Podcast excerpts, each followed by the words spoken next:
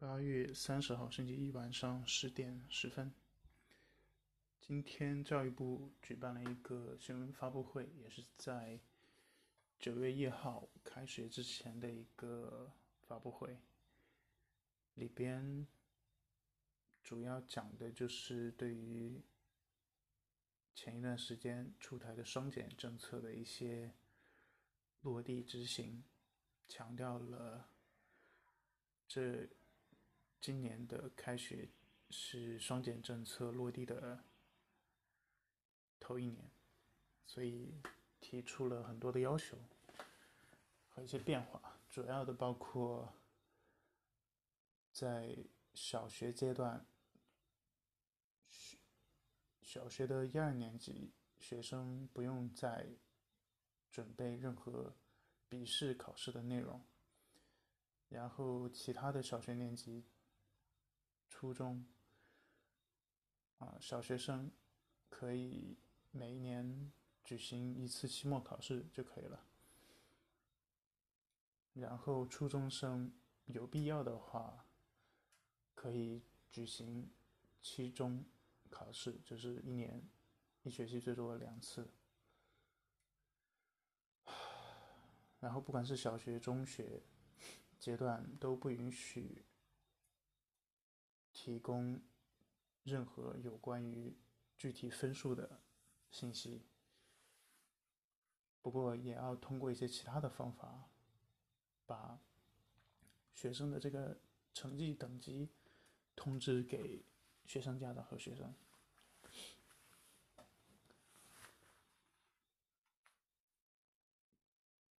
然后再就是关于，嗯。学生课后辅导的一些规划，就是除了正常的上课时间，其他的时间都是提供给学生，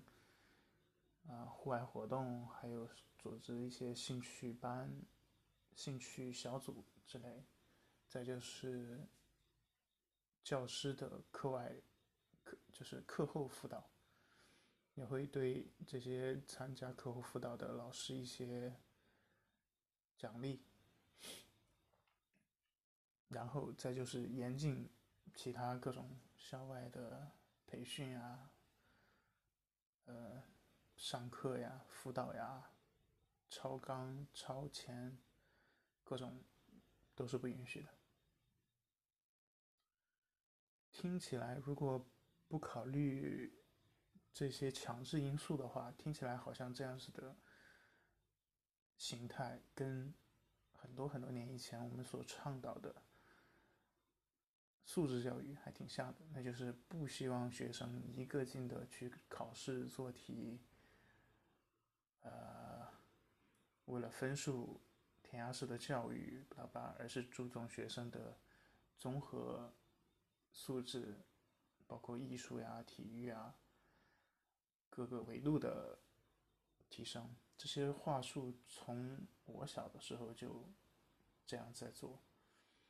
可能一直到今年，接下来的这个九月份才真正的强有力的开始执行，因为在这之前有很多校外的社会层面的学生辅导形式一直在。进行。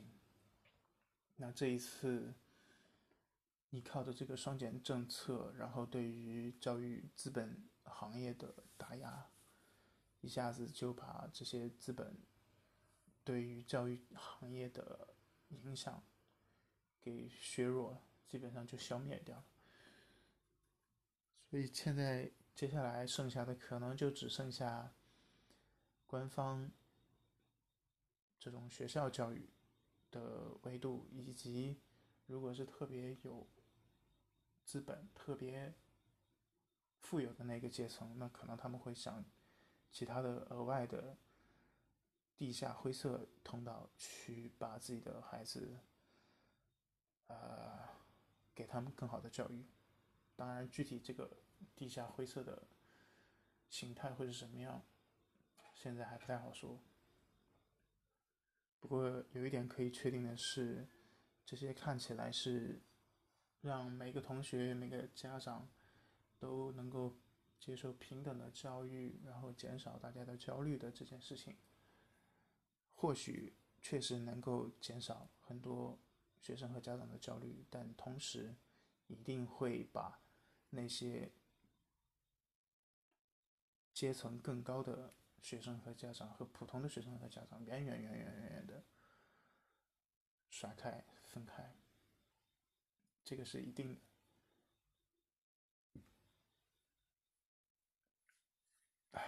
可能如果说真的那个场景发生的话，似乎就跟现在我们所谓追求平等、追求呃教育的公平的原则会。完全相反。当时到那个时候的这种极端化、两端极端的状态会越来越明显。普通的人呢，会是怎么样呢？那就也不用操心自己孩子的学校教育啊、补习班，也不用管。也没有什么时间，也没有什么网络游戏可以玩，然后，啊，也不需要去买学区房，那省下来的钱，那就只能考虑再去再生一个，然后再去抚养更多的子女，然后子女长大了，上了普通的小学啊、初中、高中、大学。然后可能也没有什么很明显的优势，相对于其他人来说的时候，那就到普通的工厂里面打工，能够自己养家糊口，那就够了。因为到最后，一定像这样子的教育是缺乏竞争力的。我觉得这件事情，嗯。最大的影响，那就是把那些本身对于竞争力这件事情完全不看重和没有意识的那些家长给蒙蔽掉。因为如果有竞争意识的那些家长，高端的、高段位的、富有阶层的家长，那一定还是会想尽办法让孩子接受更好的教育。然后那些本来就对这些看不惯。些所谓的，嗯，教育不公平啊，这些嗯，补课太多呀的这一类家长，反而对他们来说，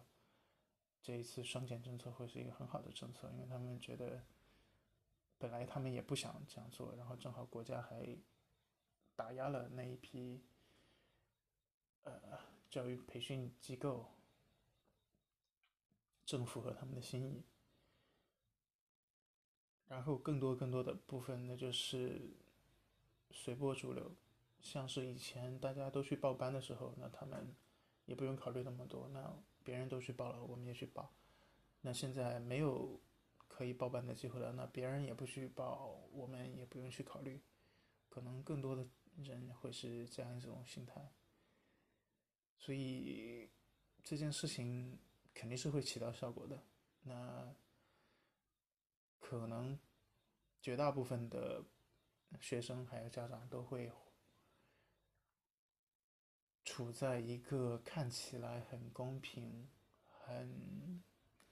舒适、很有素质教育氛围的那么一种环境里面，但是实际上他们失去的是曾经有过的。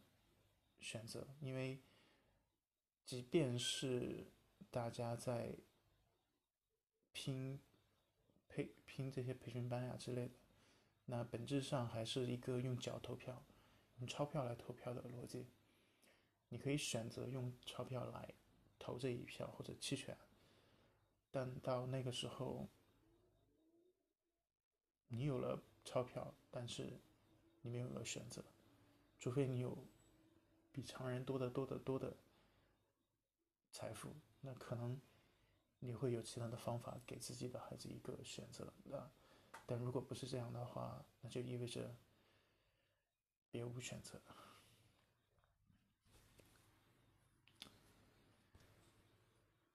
所以今天对，也是最近这两天吧，听到一句话，说起来还挺心酸的吧。那就是历史一再告诉我们，如果想通过让富人，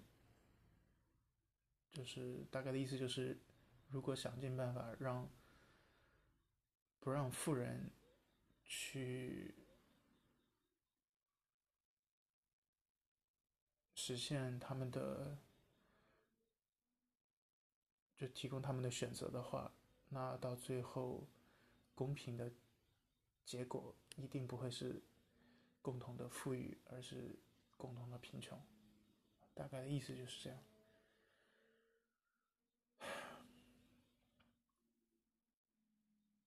行吧，今天就聊这么多，拜。